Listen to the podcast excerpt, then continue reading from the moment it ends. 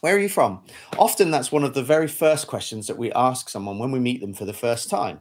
Uh, and usually we ask that question because we recognize that there is something different about them. Perhaps they look or sound differently to the bulk of the people that we normally interact with that are around us. And it's accents and habits and attitudes and hobbies and perspectives and, prefer- and preferences that stand out. And they all combine to tell a story of where that person is from. Now, in Colossians chapter 1, verse 2, Paul opens his letter to the Colossians by telling us where they're from. And he gives two addresses. The first address that he gives to the Colossians is they are from the town of Colossae, which was a fairly remote town in the Lycus Valley in the Roman Empire. And it was a place that, in all likelihood, Paul had never visited before. Uh, and it's a place that is in modern day Turkey today. So that's their first address. They were Christians in Colossae, but he imme- he also highlights a second address that they are Christians in Jesus Christ. That the Colossians had been reconciled to God through Christ and incorporated into the life of Jesus and into the kingdom of God. So, although the Colossians may have been born and bred in Colossae, or maybe they had been from uh, one of the neighboring towns of Laodicea or Hierapolis, they had been born and bred in that area. And they may have lived in family groups and in a community that blended in with the local culture and the customs of the day, but they were in Christ. They had come to know Jesus Christ, they had come to him, and everything had changed for them. God had met them right where they were at as Gentile pagans in the Roman Empire and had effected a mighty change in their lives.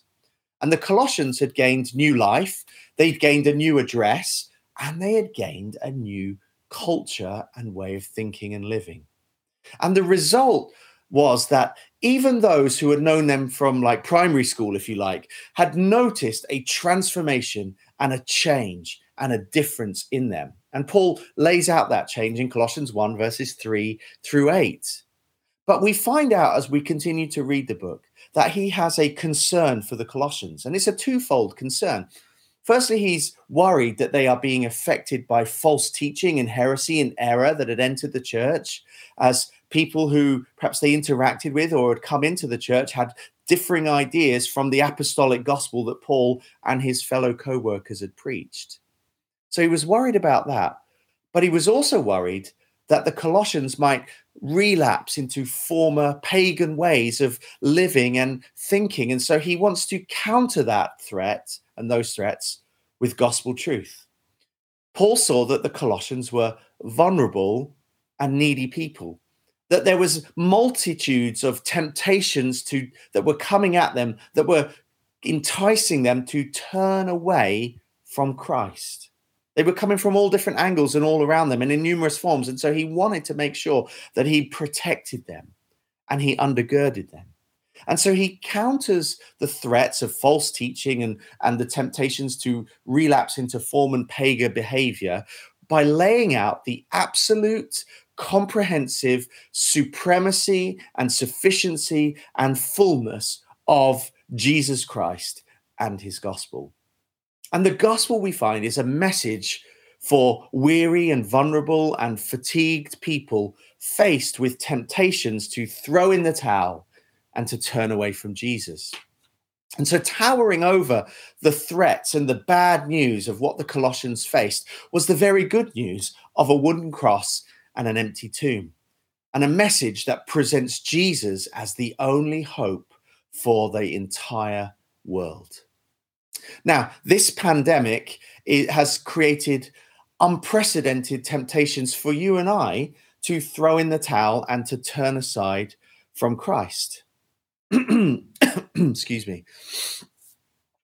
Uh, the pandemic has, has has presented multitudes of temptations for us. There's been tears for many of us. There's been disappointments that continue even today. Fears remain. There's been mental health challenges and digital fatigue. Maybe you're a frazzled mum or a stressed dad or a bored teenager or a lonely single or a fussy kid. we're all missing meeting together as a church. It feels like a gazillion years since we last met together way back in March, even before the clocks t- changed and it was dark and wet and dreary. But today, God is able to meet us right where we're at.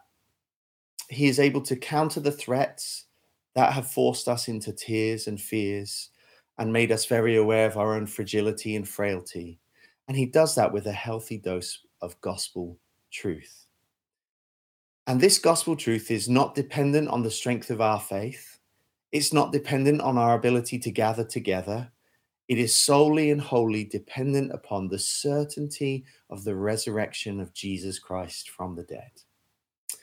And in what we're about to read in Colossians chapter 3, verses 1 to 4, we read about the glorious resurrection, the truth of the resurrection, and it explains its implications for our lives. So, if you like, Paul is about to tell us our address, and he's about to tell us how this new address that we have received is supposed to influence and inform and affect the ways that we live today, even in light of a pandemic. So let's read together verses 1 to 4 and jump in. This is what Paul says. More importantly, this is what God says. If then you have been raised with Christ, seek the things that are above, where Christ is, seated at the right hand of God. Set your minds on things that are above not on things that are on earth. For you have died, and your life is hidden with Christ in God. And when Christ, who is your life, appears, then you also will appear with him in glory. Let me pray. Father, we thank you for your word and we ask now for your help to understand it. That as we hear about our new address and where we are from, where we now live, and who is our life, that it will affect the way that we live right here on earth today. We ask this for your glory, that we, we might live differently and that we might bring you glory as we seek you and seek the things that are above. We pray this in Jesus' name. Amen. Amen. Well, as you know, Jesus is the hero of all the Bible. He is the only source of salvation for sinful mankind. And he has been sent by God the Father in his great love to this earth. And he lived a perfect life. He died in our place as our substitute on a brutal Roman cross. And in that act, in that moment, he bore the full righteous judgment that you and I deserved for our sins. And he did all of that so that we might be forgiven and reconciled to God and that he might make peace through the blood of his cross, as Paul writes in Colossians chapter 1. But this Jesus didn't remain in the grave as every other religious leader in history has, but rose again to new life on the third day and is now truly and physically alive, having ascended into heaven, and he is living and reigning, seated on the throne of God at the right hand of the Father in heaven right now.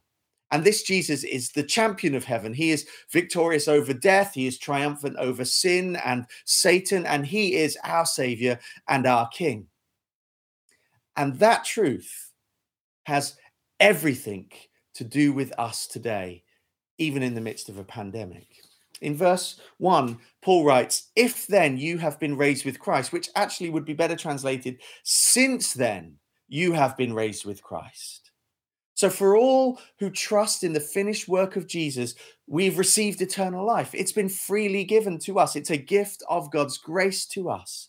And since we have been raised with Christ, since the gospel has effected a mighty transformation in our hearts, Paul has two things to say to us that I've put under the points or the headings hide and seek. But we're going to do them backwards. And that didn't really work as a title. So we're going to do seek and hide, but it is called hide and seek. So let's jump in and look at this first point, this first heading under the word seek. In verse 1b, the second part of the verse, Paul issues a direct command to us that we are to seek the things that are above, that we're to aim for, to strive for, to keep on seeking, to aspire to the things that are above. This word seek is a, is a command, it's an imperative, and it conveys an active, ongoing, continuous persistence to diligently pursue something that wouldn't normally or automatically happen. And what are we to seek? Well, he tells us that we're to seek the things that are above. Now, obviously, I think it goes without saying that's not the furniture of heaven or the physical or material things or the geography of heaven. But to seek the things that are above is to seek the joys of heaven, the things that make heaven so wonderfully wonderful and so joyful and so magnetic that draw our hearts out. But more than just the what of heaven, we're encouraged to seek the who of heaven. So sometimes we think about uh, that seeking is is definitely a longing and a looking for the blazing purity and the and the perfection and the goodness and the glory of what it will be like to be in God's presence. And we need to cultivate that appetite for uh, eternity. But it's more than just the what of heaven it's the who of heaven. So Paul tells us we're to seek the one who makes heaven heaven seek the things that are above where Christ is so we're to seek the risen Jesus who died and rose again to save us and now sits in heaven in unrivaled prestige and un- unchallenged and unparalleled authority. We're to seek the one who makes heaven heaven. So part of seeking is letting the risen Christ of the cross and of now enthroned on in heaven, let him capture our hearts and our affections, that we're to go after him as the greatest treasure that we could ever possibly possess. Jesus himself said something similar, didn't he, in Matthew chapter 13, when he gives two one sentence parables about seeking the greatest treasure. You'll remember the stories, I hope, of firstly a man who walks in a field and he un- unexpectedly stumbles upon some buried treasure. And as he digs out the treasure and opens the chest, he discovers a treasure so valuable that having done all of the maths in his head, he goes and he sells everything that he has so that he can buy the field and own that treasure for himself. And then Jesus told a second story about a man who works in the jewelry trade, who was dealing in precious jewels and pearls. And having spent a career searching for the finest jewelry, he one day discovers a pearl of such great and incredible worth. And it was so highly desired that he had no qualms at all about selling all of his other inventory and all of the other jewelry that he had spent a career amassing and selling it so that he could buy this one great pearl of great price. And Jesus, in those parables in Matthew 13, tells us that the treasure he speaks about is the kingdom of heaven. And the point is that there is a treasure of such unsurpassing value that true disciples recognize its worth as being worth sacrificing everything else to get our hands on it. That Jesus is a treasure that is and he's rich beyond measure. He, and it's a treasure that is incorruptible and undefiled and unfading and kept in heaven for us. And it's a treasure that is more precious to us, should be more precious to us than anything and everything else that we could possibly own. And Paul encourages us here to do that seeking, to be like those men in Matthew 13 seeking the treasure that is above, the treasure that makes heaven heaven, Christ Himself. And part of His call here in, in Colossians chapter 3 is to recalibrate our own internal compasses away from that inward and temporal looking tendency that we have to being upward and outward and eternally focused. That part of the seeking is centering our lives on the beauties and the eternal realities of heaven and desiring that Christ and all that he is and all that he has done and all of his wisdom and all of his riches would become more tangible and visible to us here and now on earth, and that we would be therefore less centered on the things of this earth. So we're to seek, but we're not to just do that in some kind of mystical way. Paul lays out a very concrete way of seeking. And he does that by telling us a second command in verse 2 that we seek by setting our minds on the things that are above, not on earthly things. So, a pursuit of the risen Christ in heaven comes through cultivating a healthy preoccupation with the treasure of the risen Christ. It comes through setting our minds on the things that are above. It comes through constant, continuous, fixing our eyes and our thoughts on heaven and the risen Christ. It's a command here to set your mind on things above, to meditate on and to dwell upon and to value and to treasure and to cherish and to prioritize our thoughts on things above and the things that are unseen rather than what's before our physical human eyes. Now, be careful because this is not an, uh, a call to unhealthy escapism from the demands and the responsibilities and the injustices and the cruelties and the heavy burdens and the stresses of this world. This is not a call to bury our head in the sand and to deny the realities of what is happening around us. This is not Paul saying, Hey, Christians, get your head so up in the clouds that you don't worry about your bills and your family and your wife and your health and things of this earth. No, it's not that kind of call.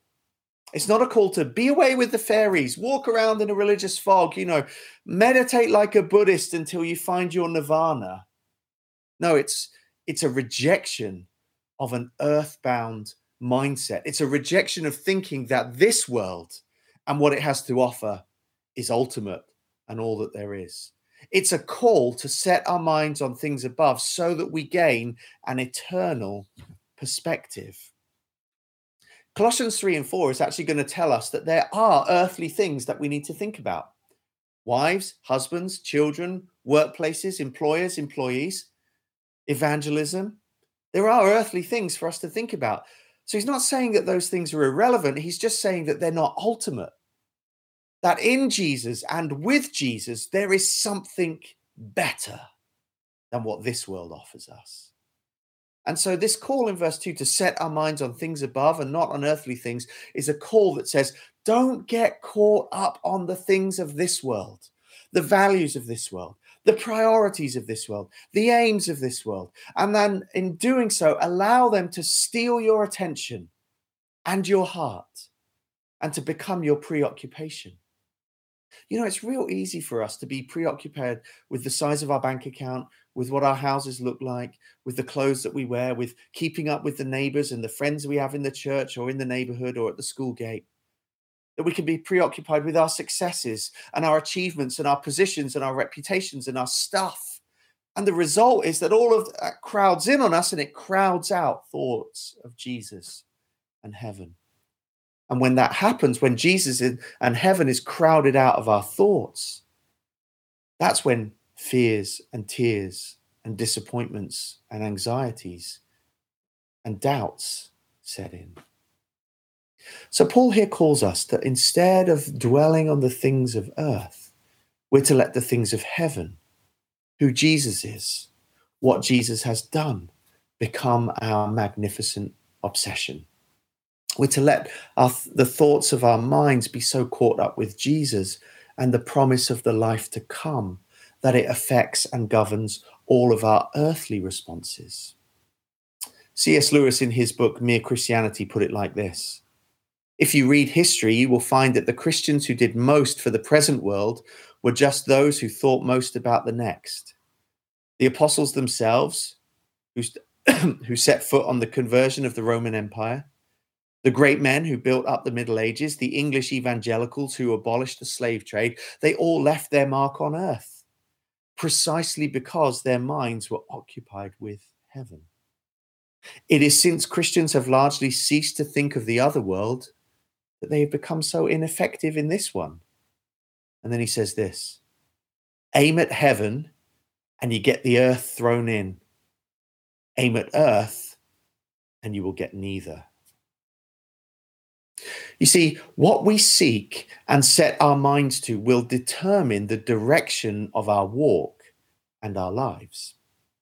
And as we seek to set our minds on things above, we will grow to know Jesus in new ways so that it will become increasingly clear how we can live a life worthy of the calling to which He's called us in this world. You see, the more that we seek the things that are above, the more that we set our minds on the things that are above, the more that our lives here and our walks here on earth will be affected and influenced by them. And the more that we think about eternal realities, the, the firmer the ground will be, be under our feet. And the more sure footed and certain we can be as Christians. And the things of this world get put in their right perspective, including our possessions and our reputations, but also those tears and fears and fragility and frailty that we experience. And as we seek and set our minds on the things above, hopefully God's will will be done on earth as it is in heaven. So let me think let's think about this together for a moment. One of the severe mercies of this pandemic and one of the gift of God's uncomfortable grace during this lockdown, I think, has been to slow us down from the busyness and the hurry sickness of the way we were living. One of the gifts of the pandemic, I think, in this lockdown has been to strip away the things of this world that we have perhaps been clinging to as our security and our hope and our satisfaction, and they've all been taken away from us. And perhaps one of the gifts of God through this pandemic pandemic has been to reveal to all of us that to varying degrees we have been building our lives upon and around ourselves and the things of this earth rather than the things of Jesus and the things that are above. Now, I'm not pretending to know for certain, but could it be that one or some of God's purposes in bringing this pandemic into our lives at this time is to expose the vanity and the bankruptcy of life in a fallen world and to create a hunger for something better? Could it be that one of the purposes of God in bringing the lockdown into our life is to convict us of our own vanity? In order to set us free from substitute saviors that we've trusted in and we've longed for and we've idolized, and instead cause us to fix our eyes on the true savior and to make us wise for salvation in Christ as 2 Timothy 3:15 says and to push us on to deeper faith and contentment in Christ. Could it be that one of the purposes of God bringing the pandemic into our lives is to lift our eyes from life under the sun, S U N, and instead help us to see the life offered in and by the Son, S O N. So, as we go into a new normal over the coming weeks, it would be very easy for us to slip back into old ways of thinking, old ways of living it will be very easy for all of us to very quickly focus on the things of this earth. But let's hear God's word to us from Colossians 3 this morning. Seek and set your minds on the things that are above, where Christ is. And let this break that we've had, this, uh, this lockdown and pandemic that's been imposed upon us, let it recalibrate our hearts let it reset our hearts. Let it refocus our hearts. Let it reorientate our hearts to seek the things that are above where Christ is. Now, the second thing to say in this passage is under the heading of hide. So, hide and seek, we've covered seek. Now, let's cover what Paul says to us under this heading of hide.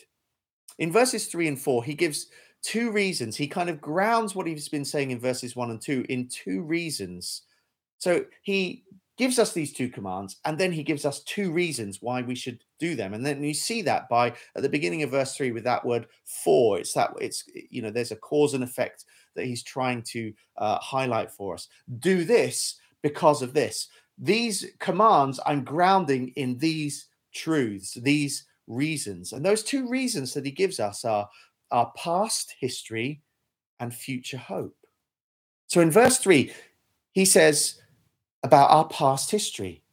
That we are to think these ways, we're to set our minds on the things that are above, we're to seek the things that are above because of our past history. We have died with Christ. And in that death, our old ways of living and thinking have been broken and ended, and we have been raised with Christ, and our lives are now hid with Christ. There's, they're hidden with Christ. And at present, it may appear that our, our lives are weak and frail, that the Christians aren't secure or victorious. We, you know, we still suffer, we still sin, we still get mistreated, we still die. And the church, it can look weak and irrelevant, especially to the woke generation. We can't even gather together at the minute. But Paul says our lives are hidden with Christ. Something has happened in the past that guarantees the future. Our lives have been hidden with Christ. That word hidden can, uh, conveys a, a statement of things have been concealed and things are secure. So, like when you would hide your treasures in a vault, or like they did in, in Jesus' day, because there was no banks, because there was no safes, because there was no protection, and people would break into your house, they would take their treasures and they would bury them, hide them away in a field. They would conceal them for security purposes so that no one could find them, so that they weren't exposed, so they weren't vulnerable to the dangers and the threats that could come upon them. And Jesus, uh, Paul says here that with Jesus, our lives have been hidden with Christ, that they are concealed, that they are secure, that they are safe, that they are not ultimately exposed and vulnerable to the dangers of sin and Satan and death. They're protected and kept by the almighty power of God Himself. So, the good news this morning is this our lives are not hidden in our jobs. Our lives are not hidden in the economy. Our lives are not hidden in our wealth or our health or our possessions or our good works or even with our family and friends. But they're hidden with Jesus. Our lives are hidden with Christ. And there is an unbreakable, eternal bond between Christ and his people that has been forged by God's mighty hand, that has been purchased by Christ's finished work, and that is sealed by the Holy Spirit. As I was preparing this message, I was thinking about the lyrics from the song Before the Throne of God Above. Before the throne of God above, I have a strong and a perfect plea a great high priest whose name is love, whoever lives and pleads for me. My name is graven on his hands, my name is written on his heart. I know that while in heaven he stands, no tongue can bid me thence depart. When Satan tempts me to despair and tells me of the guilt within, upward I look and see him there, who made an end of all my sin. Because the sinless Savior died, my sinful soul is counted free. For God the just is satisfied to look on him and pardon me. And then again in verse 3 Behold him there, the risen lamb. That's the seeking and setting our minds on things above. He's my perfect, spotless righteousness, the great, unchangeable I am, the King of glory and of grace. One with himself, I cannot die. My soul is purchased by his blood. My life is hid with Christ on high, with Christ my Savior and my God. Our past history, our lives have been hidden with Christ. Therefore, we should seek and set our minds on things that are above. But he's not finished there. He also then in verse 4 tells us about the future hope, that there is glory to come when Jesus returns. And the, the promise of glory, it will come to pass. There will be glory when Jesus returns. We have a future hope, not just a past history, but a future hope. And the future hope that we have that Jesus is coming back and he's going to make all things new and put all things right is the reason that we can be, as Christians today, even in a fallen world, not crushed by cynicism and criticism and not destroyed by despair, even if there's a declining economy or a second wave or other troubles or sufferings that strike us. There are many, many, many things that we do not know about the future, but we do know that our future is bound up with Jesus and that when he comes again, there will be glory and glory will be our experience too. There is a day coming when the risen and reigning Jesus of heaven will come to earth and bring an end to all that threatens us. No more coronavirus, no more cancer, no more pain, no more grief, no more sin, no more suffering, no more sorrow, no more tears, no more death that the removal, there will be the removal of everything that threatens us, that has harmed us in the past, that damages or distorts us. and we will be transformed and perfected, and everything will be put into its right perspective. Future hope. When Christ appears, he will be glorious, and we shall be in glory with him. We will share in that glory. So let that inform our minds today. Set your minds on things that are above, where Christ is. Christ, who is where our life is hidden, and Christ, we in whom we will share glory when He returns. In Philippians chapter 3, verse 20 and 21, Paul said this Our citizenship is in heaven, and from it we await a Savior, the Lord Jesus Christ who will transform our lowly body to be like his glorious body by the power that enables him to subject all things to himself. So, going back to our opening illustration of where are you from, knowing where you are from, where your home is, makes all the difference. Knowing your spiritual address will have a profound impact on your life right now. So, if you've been raised with Christ, since you've been raised with Christ, if that is your address, let that inform your life today and seek and set your minds on the things that are above. For Christ is our life, both now and into the future. So, let's seek Him.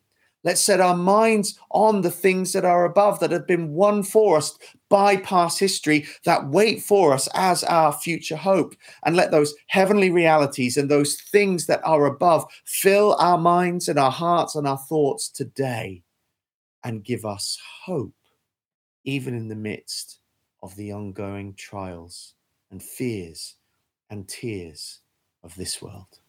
Let's pray together.